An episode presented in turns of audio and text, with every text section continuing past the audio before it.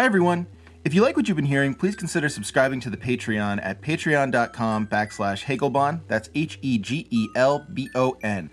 The Patreon's really the lifeblood of the podcast. It lets me dedicate the time that I need to play the games, to talk to our guests, to really set everything up and, and make everything as sharp as it is. Um, without it, uh, No Cartridge really wouldn't exist the way it does today if you don't like monthly pledges, I totally get it. Uh, there's also paypal.me backslash Hegelbon, and we can try and figure something out there. Or you can email me at nocartridgeaudio at gmail.com. Uh, I'd love to hear from you, and I will try and answer your emails as quickly as I can. Thanks so much for your support, and enjoy the show.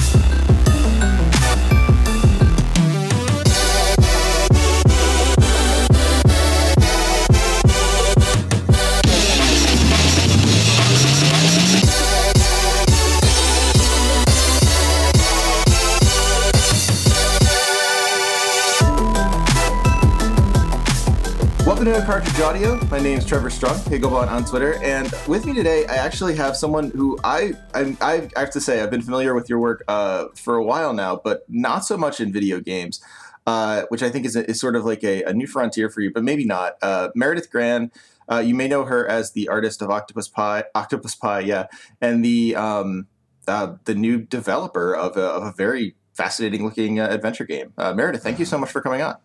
Hi there, Trevor. Thank you for having me of course. Um, so, uh, tell me a little bit about uh, tell me a little bit about the game to begin with, because I think like just getting a sense. I have a ton of questions about you know how this relates to the art and stuff like that, but I'm fascinated by the game as well. Um, it is a point and click beach adventure, basically coming of age story. Uh, what made you think about it? What made you think of it? What would you tell people about it? How are you pitching it? I know it had a successful Kickstarter, so pitching may not maybe in the past, but mm-hmm. well, I mean, I think the pitching is is relevant to it uh, because I really wanted to write a story, like kind of a linear story that would uh, would work in the framework of a video game. Uh, it is the first game that I've ever made, so that's why you haven't heard too much about my work in games. Uh, and uh, yeah, I mean, I'm pitching it as, as you said, a coming of age story. Uh, I've really wanted to explore the uh, the inner life of a teenager for a while in a way that I sort of explored the life of twenty somethings when I was doing Octopus Pie, and I, I you know I pitched it to uh, the people who ended up supporting the Kickstarter as uh, you know sort of a if you like that sort of story, if you like the the human moments that I build in the comic, uh, that's what I'm going to try to do with uh, with a teenage perspective instead. Uh, and then I think mm. I pitched it also to people who'd never read my comics before, who were just interested in sort of the that very particular era of uh, Sierra point and click adventure games that I really like. Uh, I know a lot of people are, are very fond of the LucasArts uh, era of games in that time period too. Uh, but what I'm really playing from is, uh, for me, like King's Quest games are the most sure. fun I've ever had with video games. They're the ones that I come back to year after year. And I've always really wanted to develop my own version of that kind of thing. That's really cool because I, you know, you're absolutely right. I've heard a lot of people on this show and off uh, talking about uh, their love for LucasArts games, and it, it, sort of is my locus classicus too. I played more, um, you know, of say Sam and Max or uh, Curse of Monkey Island or whatever, as opposed to the King's Quest or the um, the various Quest games or the Sierra um, uh, IPs. But those are super fascinating, and they have a very very particular aesthetic. Um, I know, like uh, famously, Roberta Williams is a cruel and ruthless uh, uh, designer.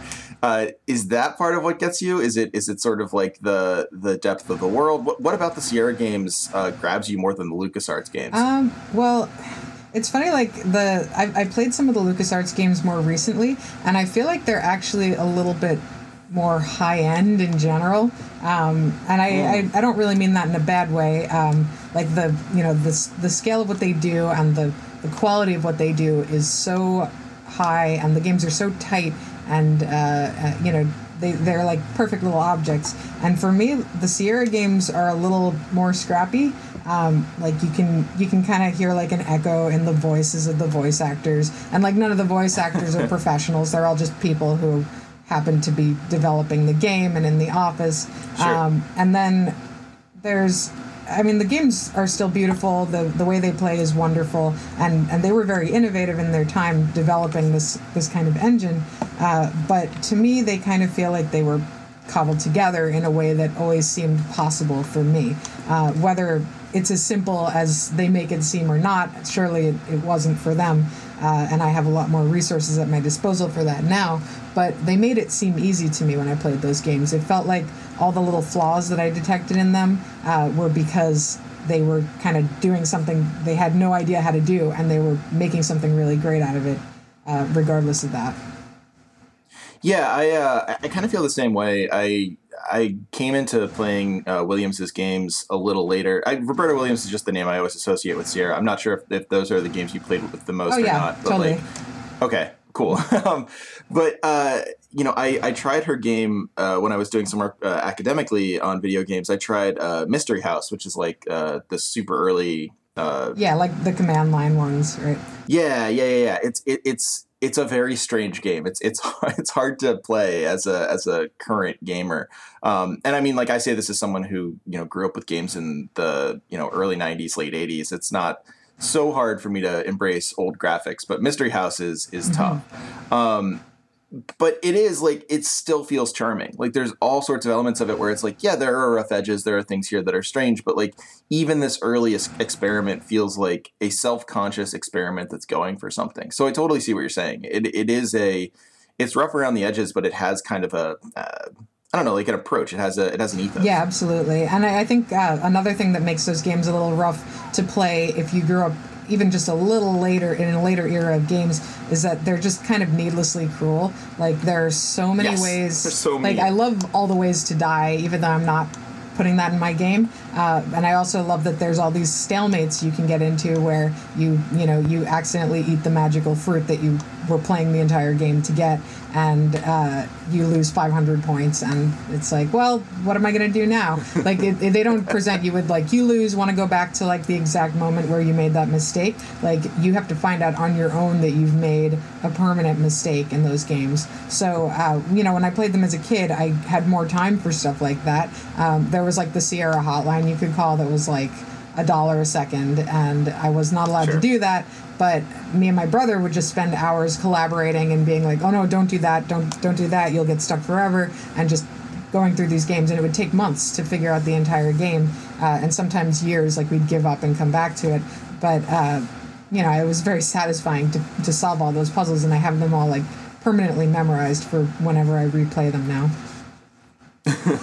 Yeah, I mean, there's there's something about that where I think like people try to recapture it with stuff like I've, I've seen games on Steam like you have to beat the game or whatever, where like the idea of the game is that it is truly supposed to be just like so difficult that you have to play it over and over. But you know, part of what appeals to me about Perfect Tides, um, which I realized we didn't actually say the name of your game. Oh, yeah. Perfect Tides.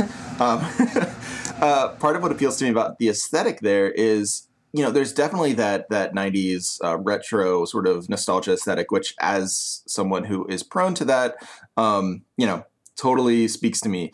Uh, the idea of like a 56k uh, modem and and you know just like getting the internet through bits and bits and pieces but it being so freeing that's like you know even in the pitch that that's on the site um, the the intro aesthetic and everything totally speaks to me. But like the the cool thing about it also is that there's this element of like fun scarcity that I think the Sierra games really traded on. Mhm. Where like if you have a Steam library now, you have you know hundred games there you've never played because you bought them on sale or whatever. But when you were a kid, it's like maybe you had two games, Yeah. and like you had you had to figure out King's Quest three because what was your other choice? Yeah, yeah, no, you were gonna finish it, and it was gonna take a long time. And and the nice part about that was, uh, you know, they'd give you all these these uh, pretty lush backgrounds to walk through, and there'd be all these like little things you could click on in the game. So it would take you forever, but you would really feel like you were exploring within that time. Um, and even looking at it now, you know, I do ask myself, is this going to be fun enough for people? Is this going to be impressive enough for people just to see the backgrounds and stuff? But I kind of look at, uh, you know how people relate to games now, and especially retrospectives on games, and they'll talk mm. about the this feeling they got just from wandering around and wasting time in a game. And I think people do still do that, and maybe I can't expect it of the frustrating degree that I wasted time with my games when I was a kid. But uh, I think I think they're still willing to wander as long as they're really invested in it. That's what I'm hoping for. Yeah. No, definitely, and I think you know indie games particularly have had that had that uh, come to them. I mean, one of the things that I was thinking about when I was before we talked was the way in which the your game kind of hopes for or asks for, or I, am trying to find a, a, better, not passive, but sort of like more, not not demanding either. Kind of like a um, expects is the wrong word, but slightly slightly weaker, slightly more kind than expects. Uh, expects a, a viewer investment. Like Octopus Pie as a comic, there's a kind of emotional and and um, personal investment there that I remember when I was reading it, it took me by surprise because I was used to, I, you know, I started reading it maybe like two years after it started. Um, and like a lot of the web comics out around that time weren't as episodic, weren't as sort of like focused on a kind of like episodic but serial pace. It reminded me a little of like uh, Jeff Rollins uh, comics, except also uh, kind of like very serious emotionally. So there's a world building thing that, that feels invested there.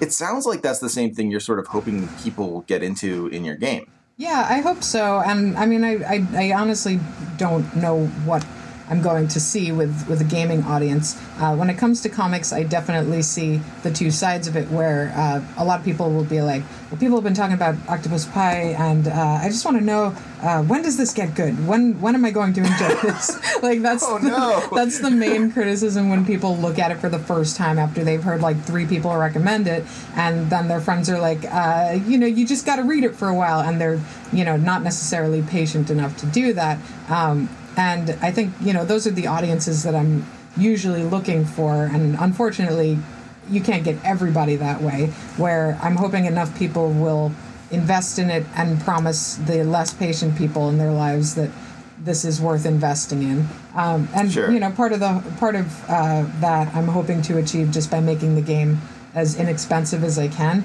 Uh, I really want to. Uh, I really want to uh, ask people to trust me uh, without spending a ton of money to find out if I'm if I'm full of it or not. But uh, I, would like to reasonable. I'd like to think that you know with a, as uh, as quickly as I can, I can draw those people in, and it, it won't be immediate.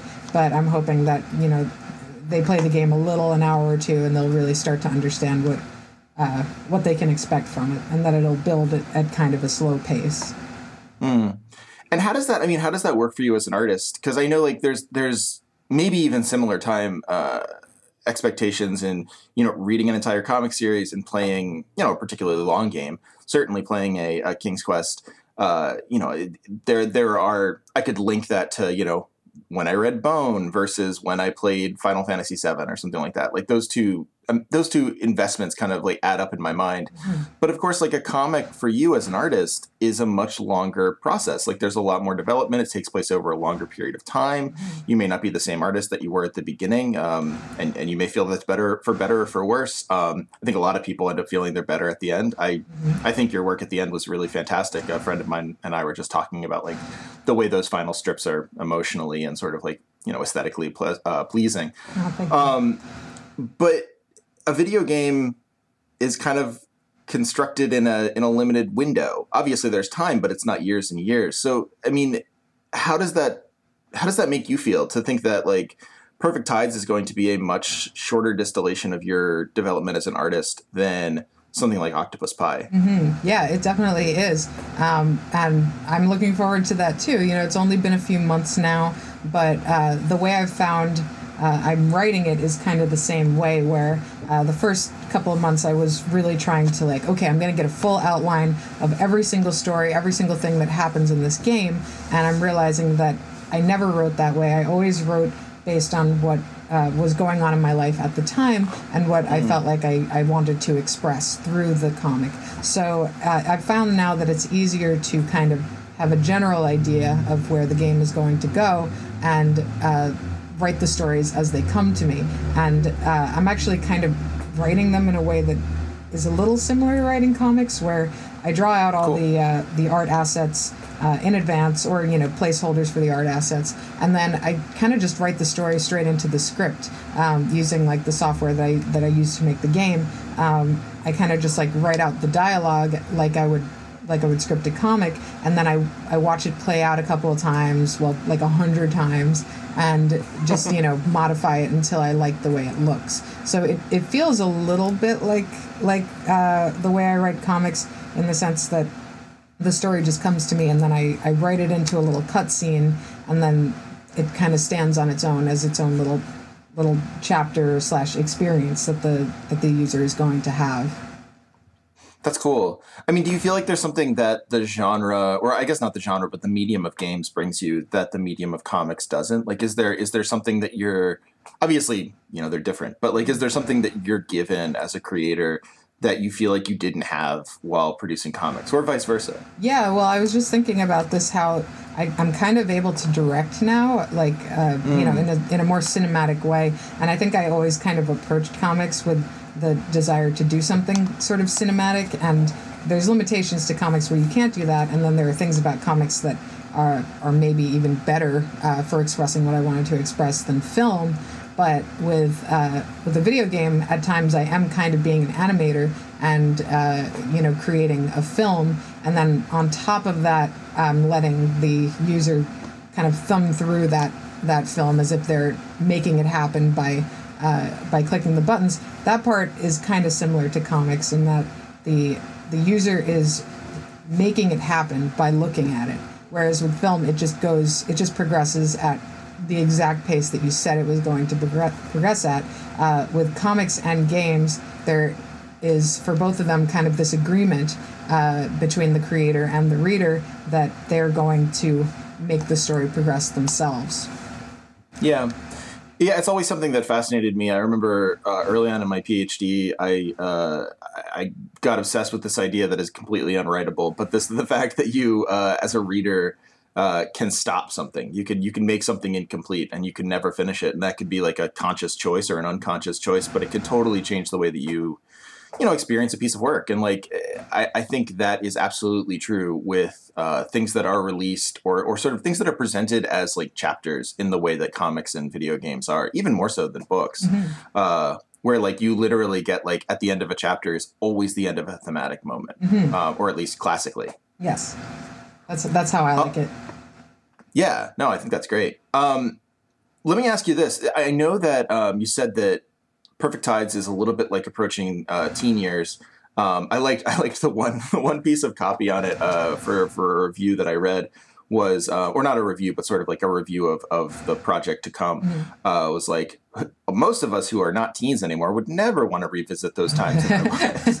Um, Yeah, I think it's like I think that's half true. Like I think I think yeah, but at the same point, everyone is always fascinated with the aesthetic that they grew up with, right around when they were thirteen to fifteen. sure. Uh, so I mean, I get it. Um, I, I feel I think like I feel that kind of trepidation uh, to re-engage more with my 20s. Like I, I I just don't want to ever be in my twenties again. It is a scary period of time. Um, Yeah, but when like- when you're in your 20s, though, you probably felt that way about your teens. That's right. That's right. And I, I definitely felt that way about my 30s looking forward, where I was just like, oh, this is going to be a nightmare. Um, yeah, I remember looking at 30 somethings and thinking, like, this is absolutely, I will never be like this. um, I can't tell you if I am or not. I, I you know, I, I don't have that much, uh, uh, I don't have that much memory of what those 30 somethings were like, but I bet, I bet I am. Oh yeah. Um, You're, Sure. you're just I mean, you're just escape. impenetrable whenever you're uh, you know to whatever the future can possibly try and tell you like anybody Right. older than you can't possibly describe to you what that's going to be like um, and and I'm trying to write that way with the you know writing from the point of view of a teen where they they Oh, don't have any any foresight um, you get like I mean you know I'm, I'm hoping this will be enjoyable to people older it, it's written by someone older so some of my perspective will obviously be baked into it.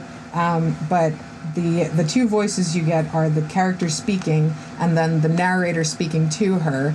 Uh, and the narrator does not like eh, the narrator presents knowledge that the character doesn't express on their own, but the narrator doesn't know anything that the character doesn't know, doesn't hold any opinions that the character doesn't hold.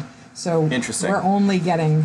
Uh, I mean, you know, if I if I write this correctly, we're only getting the things that this team can possibly comprehend at this place in time.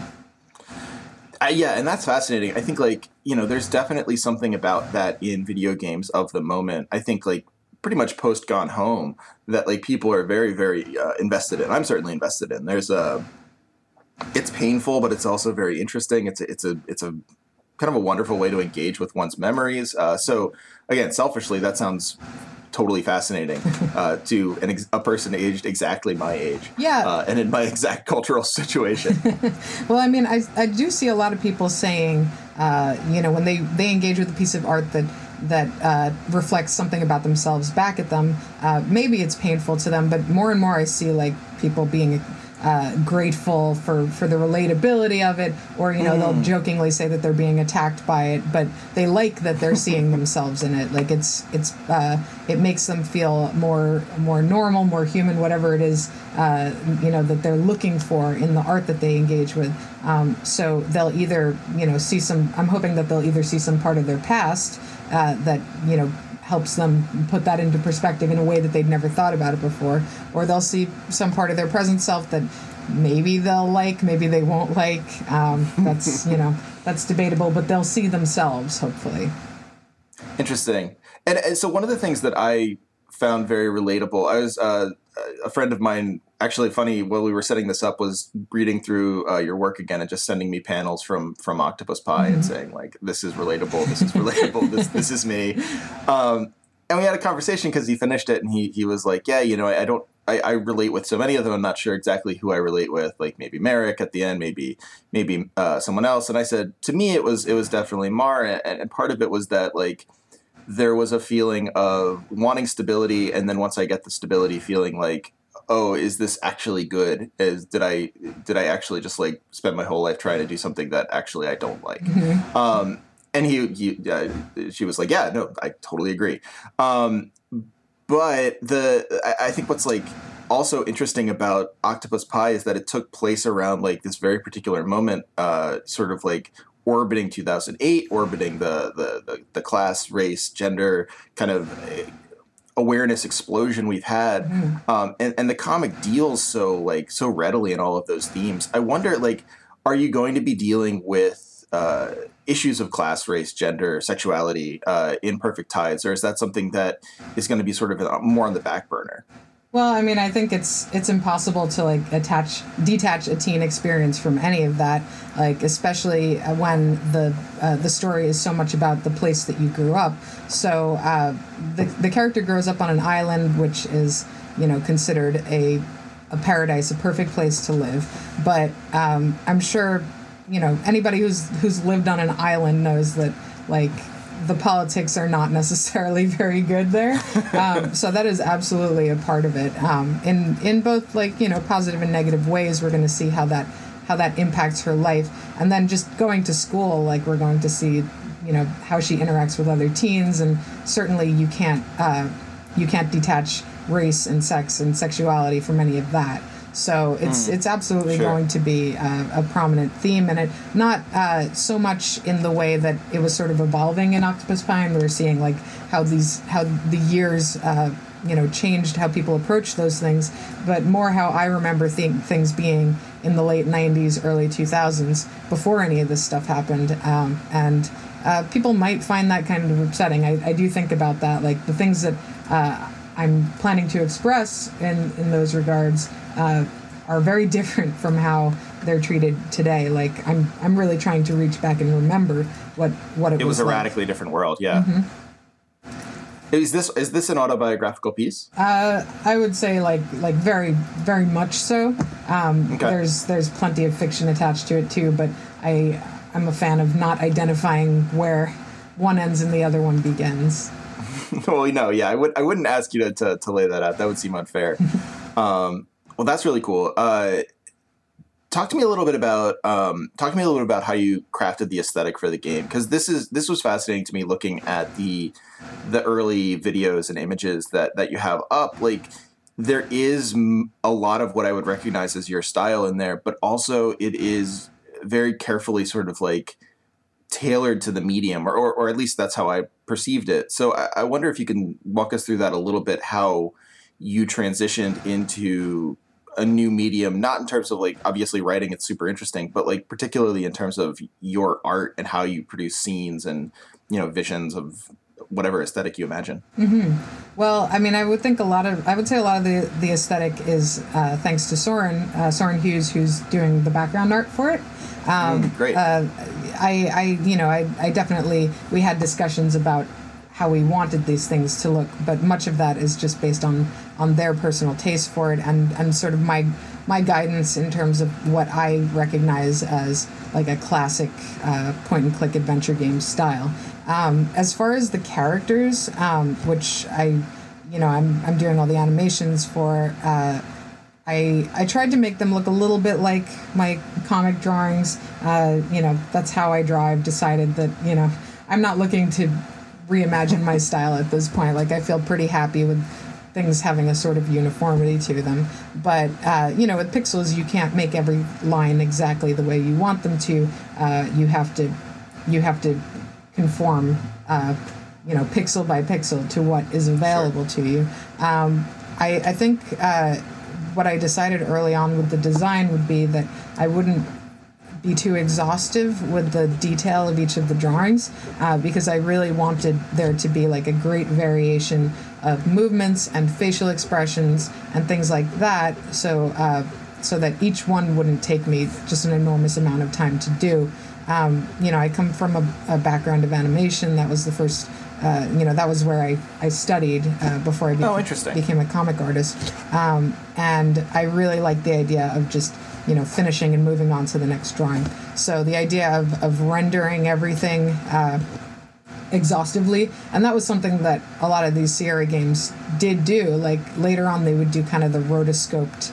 Uh, you know, they'd they'd film a real person and then Yeah. do the pixel art over it. And I'm not really interested in anything like that. So I really just wanted to take like a minimalist approach to the sprites so that I can just do all kinds of crazy stuff with them. Cool.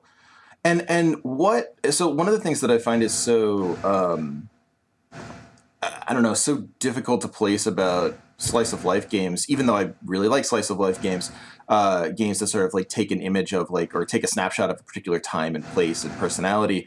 Um, it's always hard to pin down a conflict, or, or it seems to me like games struggle with that anyway. So, is that something that you struggled with in this game? Is there is there a particular you don't have to spoil anything but is there a particular conflict that you that your character kind of feels or, or faces is uh or is it sort of more of like a general kind of like life simulator Yeah, I mean, it, is kind of hard to pin down a conflict when you don't have a villain, um, and this Right. this game does not have villains. Um, and I think you know the the general conflict uh, is probably just this this character trying to like themselves. like it's Okay. it's uh, you know they wake up every day not liking themselves, and that's you know that's kind of the struggle of uh, however many years it takes you to do that. Maybe some people never quite get through that struggle. Um, to me, it's one of the, uh, you know, the greatest struggles of your life is to just like be comfortable in your own skin. So Sure. uh, to me, that's that's an enormous conflict. And then adding drama to that conflict, I think, is how the game is going to be exciting to people. Um, you know, does this character have like a nervous breakdown? Uh, do they make any sort of headway in in uh, you know the search for their own identity? Um, I, I feel like those can be very dramatic, emotional moments, and I know that uh, when I wrote Octopus Pie, there were also no villains, and I I felt like I had a pretty decent uh, uh, amount of problems to uh, delve into without ever resorting to anything that felt kind of cheap to me, like um, Sure. you know. You know, sudden death of a character, or somebody gets pregnant by somebody else, and like you know, all the things that people kind of would try to predict that I was about to do. Um, I always, I always thought it was just more dramatic and more, uh, more exciting to people when I took it in a direction that that maybe it would go in real life, um, or or just surprise them with how how undramatic it was. Um, Yeah. so uh, yeah, I'm I'm really trying to just manufacture conflict from what I see as as the greatest challenges for uh, a, a teenager in their minds, like the things that they just uh, you know that seem completely insurmountable, unsolvable to them. How they deal with that on a daily basis. Um, I know you're I know you're busy, so I just have a couple more questions. I'll let you Cool. go. But the um, I, I'm I'm wondering, are there multiple endings? Are you doing is this sort of like a a, a choose your own adventure and sort of a because I know a lot of the early King's Quest games had multiple bad endings, Mm-hmm. uh, but only really one multiple like win condition, or only one sorry, only one win condition, right? Like only yeah. one like where Um, you sort of like succeed. I'm not sure about that one yet. I'm still kind of debating. Like, you know, Cool. it's a nice thing about this is you don't have to commit to anything in a linear fashion the way I do with the comics. Like, as soon as the comics posted, I kind of have to commit to it. But uh, with this, you know, I, I can decide that later. Um, I I really, as far as like choose your own adventure goes, I you know I debated that for a while. I know people like games where the character is kind of a vessel to them, uh, you know, like an empty vessel for for them, and they can choose a lot of their own outcomes. But for me, I feel like the the incentive for playing a game that I've done that like is written by me is that they're going to get my story and that might not make the game sat- as satisfying to some people who prefer those kinds of games but i'm hoping that by keeping things a little more on the rails and and and linear uh, people are going to get the best story that i can possibly tell um, if, Interesting. if i can think of ways to branch that out that i think are really cool and worth telling to people, then definitely I'll I'll come up with, with more endings. But for now, I see things pretty much going in, in one direction. And uh, you know, maybe I'll do like a, a point based system where if you want a perfect game, you can do things a certain way. But um, That would be very Sierra. yes, yeah, I like the idea of that a lot. I mean, I wouldn't say that I am in the majority here, so you know, don't take this, uh, don't don't get too excited. But the I I love linear games like that. I, I wish more games were like that. Um, I think I think that is a I, I'm very invested in sort of like uh, the author's intention in games like this, and I think that's fascinating. I think it's a, a great, a good call. I would I that makes me look forward to the game quite a bit. Um, I wonder like one of the things that people uh, I, I guess predominantly scholars of video games who I, you know, have kind of a love hate relationship with, um, uh, worry about uh, with video games is this idea of, um, you know, player player interaction, right? Where like, can you have a story that is, as you say, like your story, while players are clicking around and able to choose to do things? Um, I, you know, I think in terms of the can you question, that's probably less interesting uh, right now than the how do you question. So, how do you sort of like marry that idea of a straightforward story with this? I don't know. This this this very open, uh, you know, kind of almost like trust fall exercise where you're like, okay, now now you do my story. Yes. No, it's it it's tough and and I think, you know, it this relationship may have changed over time and I'm kind of idealizing something that that people maybe used to do a little bit more where uh, you know you kind of pretend to be this character. Like if you're going to get invested in the game you you let this character be you. And maybe at points their experience will intersect with yours but you also have to kind of give up a little bit of yourself in order to really get invested in the story. Uh, i mean something that happened a lot uh, for me, uh, or I noticed happening a lot. You know, I've kind of fallen away from from video games. I play fewer and fewer of them every year. Um, but something that was sad for me was when more like RPGs were uh, were having like the main character be kind of silent and uh, and without identity. Um, like I love Final Fantasy games where. You you learn who the hero is, even if you know that's just like some sad boy with spiky hair who you know has Almost always, has a yes. conflicted past. Even that, like you can glom onto it, but uh, they have their own identity. When they talk to people, they say their own things that you know are a, a reflection of of where they come from and who they are. And that to me was always more fun and and more gratifying that you would put yourself in in this person's position with all of their uh, you know all of their past traumas and all of their uh, you know uh, own personal prejudices and uh, you know see where that goes and that was always the most satisfying way to play that kind of game for me So that's really what I, I envision for people. And I don't know yet. Like I, th- it's a question I ask myself all the time: Is this what people want, or do they want to be able to customize everything about the character that they're playing? And this game, I, I just, you know, at some point I had to decide this game is not going to be that customizable experience. I have to commit fully to the kind of game that I want people to play, uh, and just accept that it's not going to be for everybody in that way. I kind of like that too because it, it breaks from you know one of the the major discourses in gaming, and I I took a long break from gaming pretty much before I started this podcast, and like when I came back to it uh, just briefly before and then during, one of the things I noticed and I was really surprised by was this new kind of focus in gaming on you know, is this worth my sixty dollars? Like, did I get enough hours out of it? Did I get enough time? And and you kind of addressed this earlier when you said like you're going to have a low investment uh, point. Hopefully, yeah. On, on Perfect Tides, yeah. But like there there's this element of like, is it worth it? And very rarely is the question like, well, was it a good story? Mm-hmm. Um, and I think a lot of that has to do with like, yeah, okay, like you pick up Skyrim or you pick up uh, Fallout Four or whatever, and you customize your character. And then really, it is just about like, okay, what does my personal avatar do in this game. Mm-hmm. Um, much less about sort of like the development of that character, sort of like closed off world. Um, and I wonder if like if focusing in the way you are kind of opens up that door again, where it's not about like, well, was this worth my time? uh, but sort of like a lot like a comic book, where you can buy a graphic novel for like $16 and it can take you 20 minutes to read but it can still be worth it yeah yeah well i mean that's a problem in comics too uh, especially i think in monthlies um, it seems like Yes. graphic novel people have accepted it more but whenever i did a monthly comic uh, all of the reviews would be like, "Yeah, I felt like this was long enough. Like it, t- it didn't take me. it, it, it took me a little while to read it. It's like they were looking for the density that would make their four dollars worth it.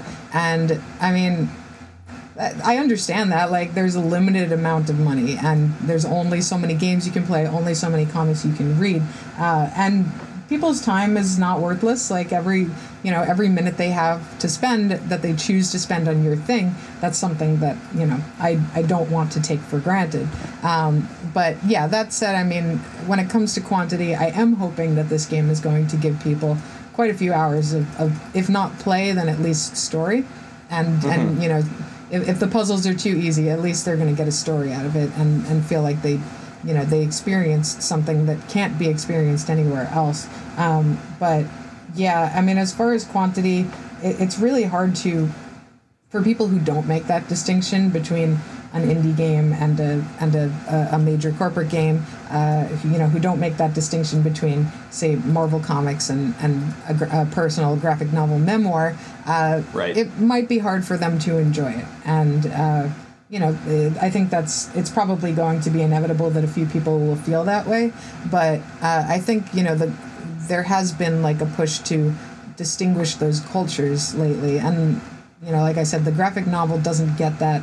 I think as much as the monthly, um, the culture around graphic novels, I think, is a little bit more permissive to that kind of thing. So hopefully, Yeah. that's the culture of indie gaming. It's not a culture that I'm familiar with, but uh, I'm really hoping, and you know, just judging by the early success with the Kickstarter and people's interest in the game, I'm really hoping that what what this crowd is looking for is uh, is a fully written game, something where they can get a unique story and a unique experience out of playing it. Definitely. I mean, it, it, if anything, the success of something like Night in the Woods um, kind of speaks to the need for that or the desire for that uh, in in a in a group of people uh, that I think probably like gamers in general. No one really thought they wanted that until all of a sudden someone decided to try it, or you, you're deciding to try it. I, again, I think it's a, I think it's brave, but I I, I think it'll pay off. Um, not that it matters what I think. It doesn't matter what they No, do. I, it, it Uh, does matter. I appreciate it. no, no problem. Um, okay, so my last question, uh, I, I'm I'm kind of fascinated by the fact that you did you did the twenties bit, like you did you did Octopus Pie as sort of like if if if you're if someone's looking back and they're they're sort of like okay where's the where's the before dawn? Where's the after dawn? Like what's the what's the what's the the the filmography of this? Um, octopus pie kind of approaches the 20s perfect tides kind of approaches teens. Do you ever think that you're going to be doing something else either game comic whatever um, that approaches uh, life post 20s uh, like adult life or, or sort of like capital a adult life? Yeah, I think so. Um, I mean, from you know, from what I've heard, and I've only heard this from people in their 30s, like 30s are kind of a blah, like like there's not a lot of excitement to them. You've just passed the excitement of your 20s and now you're kind of settling into the person you're going to be and uh, it doesn't it doesn't pair with the crisis of aging that that your 40s and your 50s have so um, for now 30s don't seem particularly interesting to me but Right. i've only been living that for a little while. I didn't have a lot to say about my 20s in my early 30s in my early 20s either. Um, so i expect that, that after i get sick of writing about my past memories i'm probably going to have some more experiences to write about here. And i mean i see that happening like just having a child is like oh i've just done this extremely validating human thing that uh, that you can't possibly know what it's like to do until you do it and Right. i'm completely changed forever by it um, i have the feeling at some point i'm going to want to write about that uh, but right now i'm just enjoying living it and uh, you know reflecting on it and uh, i'd like to give it a little time to be digested and you know for me to you know have the space to think about what what kind of story i'd like to tell with that That's only fair. um, so, uh, Perfect Tides. Uh, I don't want to. I'm not going to pressure you to, to give us like an exact de- uh, due date. Uh, that seems cruel. um, it- it- like in the next, you think like next year or something. I know there's uh, there's uh, stuff people can look at. Uh, check out. Uh, there's the Perfect Tides Twitter. There's also at Granulac, which is your Twitter, which I'm, a lot of people probably already follow. But if not, um, there's all sorts of cool video there. Um, just is there anywhere where people can support it? People can sort of like check updates on it. Yeah, I mean, you can check everything at perfect perfect-tides.com. That links to the Twitter, the Instagram, uh, these things that are are brutally uh, uh, slow to update on my end. Um, but I, I I do post updates on my Twitter a lot, uh, little samples of what I've done. Uh, there's also a Patreon, which is kind of an ongoing uh, chill commitment where people just give me a few bucks a month uh, so that I don't need to seek out more work and I can focus on the game. And I post Great. I post some uh, some previews of the art in the game and animations and titles that I've been working on. So there's a little incentive for that. Um, yeah, I think the game will like the the date that I'm promising that I have not yet moved up is the end of 2019. Uh, that would Okay. give me about a year and a half from now, which does not yet sound daunting. Maybe it will at some point. Um, we'll see if raising a child becomes harder than than it is uh, at this moment. But you know, I've been I've been working on it every day, and I feel like uh, I've made amazing amount of progress with it. So I still feel okay saying that that's when it's going to come out. It sounds like it's been. I mean, I don't. I don't want to be presumptive, but it sounds like it's been a, a really validating experience for you to to get into game design. Yeah, absolutely. I, I, I really do like it so far. You know, you That's cool. You work in an industry for long enough, and you start to feel like super jaded by the culture around it. And I mean, I still love In comics. comics, I can't imagine. right? Like, is there anyone after like 20 years in comics that is just like, I still, I love everything about it. I love all the people. I love the media. I love everything It's about It's so vital. Yeah, it's so vital. Yeah, it, I mean, you get tired, and and I still like it. My my absolute love of comics is that uh, I feel like for the most part, uh, money has not touched it the way it's touched all these other industries. Um, Like, there's so few millionaires in indie comics. Uh, you can count them on, you know, one or two hands. And uh, you go to the small press shows, and it's never about the money. Um, well, maybe that's changing. I don't know. Maybe maybe indie comics is going to get moneyed too. Uh, but uh, for now, you know, I still have a great fondness for it. But uh, I have found that in terms of just like media interest and and the amount of enthusiasm people have for your work, uh, you can't beat video games. Like everyone is so on board with your idea that I, I feel an enormous obligation to uh, to fulfill their expectations, to meet their expectations as closely as I can, because there's just been so much excitement about it since I got started with it. Yeah, definitely. I mean that you know, as as we've seen in E3 and E3's past, uh, that can that can be a blessing and a curse. But I think generally indie audiences are um, supportive throughout, or at least I hope so. Um, well, I'm really looking forward to seeing more updates. I think everyone should go check it out. It's it's definitely you know based on what I can tell from my audience, it seems like it would be a one that you guys would like. Um, Meredith, thank you so much for for coming on. Is there anything we missed? No problem. Uh, I don't know. Uh, I think we've covered a wide swath of things. I would say so. Yeah. Um, well, I, I sure hope that uh, you'll come on again when the game comes out. I'd love to talk to you about it when it's when it's out there, winning all of its various BAFTAs and etc. etc. Um, uh, and yeah, very much looking forward to playing it. Well, thank you, Trevor. I would love to come back. Oh, that'd be wonderful. Well, thanks so much, and um, see y'all later. All right, take care.